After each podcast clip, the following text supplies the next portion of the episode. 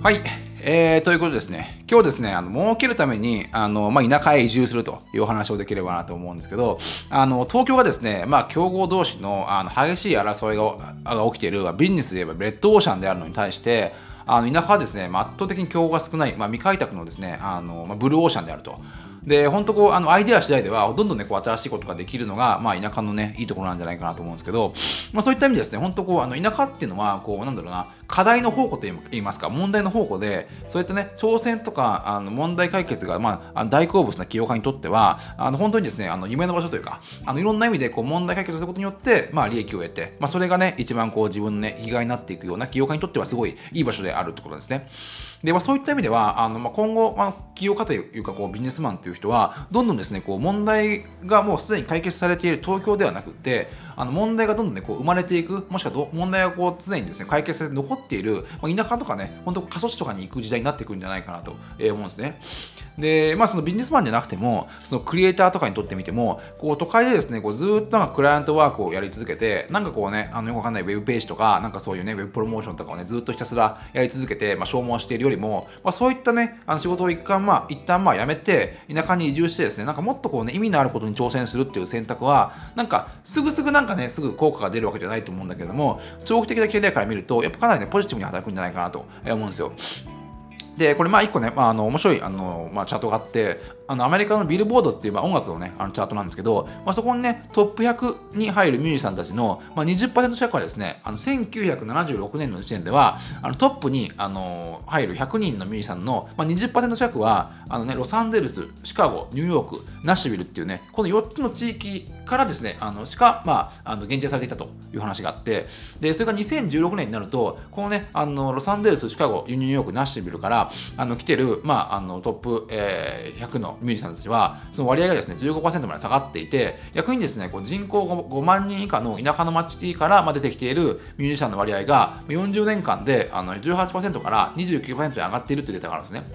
要はなんかそのねあのいろんな意味でこう田舎出身の、まあ、感田舎のこう、まあ、感性というか、まあ、そういったものがこうね、まあ、こう全米チャートとか世界チャートでどんどんねあの存在感を表してきてるっていうデータなんじゃないかなと思うんですよ。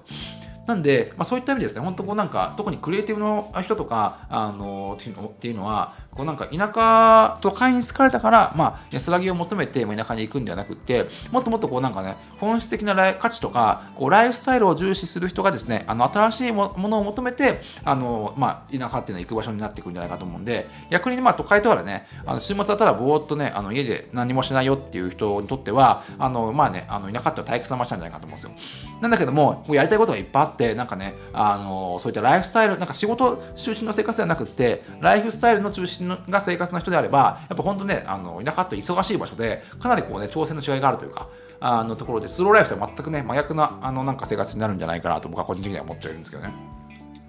で、まあ、これ人間がですね、こうまともに機能するためには、頭とあの体のバランスをですね、一定に取る必要があるらしくて、で、まあ、東京とかで暮らしていると、あの使用頻度の割合からいくと、あのバランスがですね、頭に一方的に偏っているわけですね。で無意識のうちにあのそういった意味でこうねあの体と頭のバランスを、まあ、体人間のね、あのー人間がこう取ろうとするんで、あの無意識のうちにですね、田舎に行きたくなるのは当然当たり前のことだと思うんですね。まあ、その逆もあって、あのなんかこうね、あの田舎で暮らしてる人が都会に行きたが行きたいっていうのも、やっぱこうなんか、ね、ちょっとね、こう体だけではなくって、まあ、頭をね、使うこともちょっとやりやりたいっていうね、まあ、あの願望が出てくるっていうこともあるんじゃないかと思うんですけど、やっぱそういった意味でこうバランスをとっていかないと、まあ、人間とは存在できないというところがあって、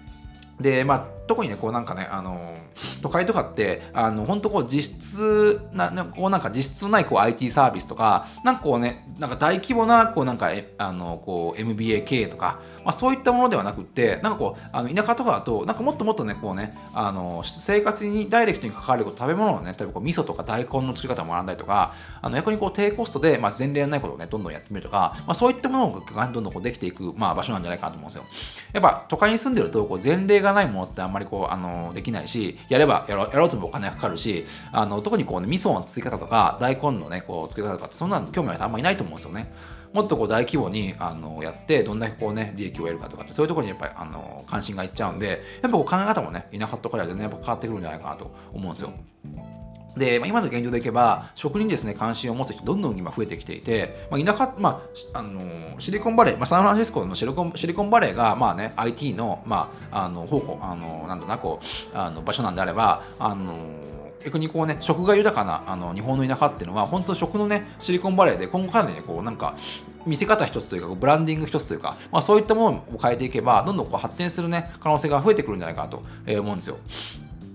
で、やっぱ人間関係もやっぱ全然こう、あの都会という中では違っていて、登山、まあ僕はすごい、あの、すごいな、いつ、まあ登山とか富士山の時すごいなと思ったのは、やっぱ登山ですれ違った人には必ず挨拶をするんだけれども、あの都会とかではね、本当ね、あの普通にすれ違って電車でちょっと肩が当たっただけでも、なんかこうね、あのイラッとしてあのしてしまうことがあって、こう自然の中とか、あの田舎とかに行くと、なんかこうね、人間関係がすごいこうなんかスムーズに進むというか、なんとなくこう他人をこう、なんなんていうかな、こう、あの思いやる気持ちっていうのが強くなるんで、まあそういった意味でもですね、やっぱ人間関係っていうのは、あの、まあ、密になりすぎてね、めんどくさいこともいっぱいあると思うんだけれども、やっぱこう強いものが、まあ、中にはあるんじゃないかなと思うんですよ。なんでまあ今もう今後のこれからの時代っていうのはもう都会でですね、まあ、競争に勝つために、まあ、効率をね徹底的に求めて、まあ、命をね逆に削りながら働いていくワークスタイルっていうのはあの、まあ、これからの若者にとってはですねこう全く魅力的に感じないんじゃないかなと思うんですよね。なんで、まあ、そういった意味でですね、本当にこう新しいことをやりたい若者とか、まあ、むしろですね、ビジネスの第一線で活躍していた人たちが、あのなんか本質的なものとかね、やりがいを求めて、あのなんだろうな、自分のあの理想のライフスタイルを実現するために、今後はですね、こう田舎に向かうね、時代にななっていくんじゃないかなと思ってますね。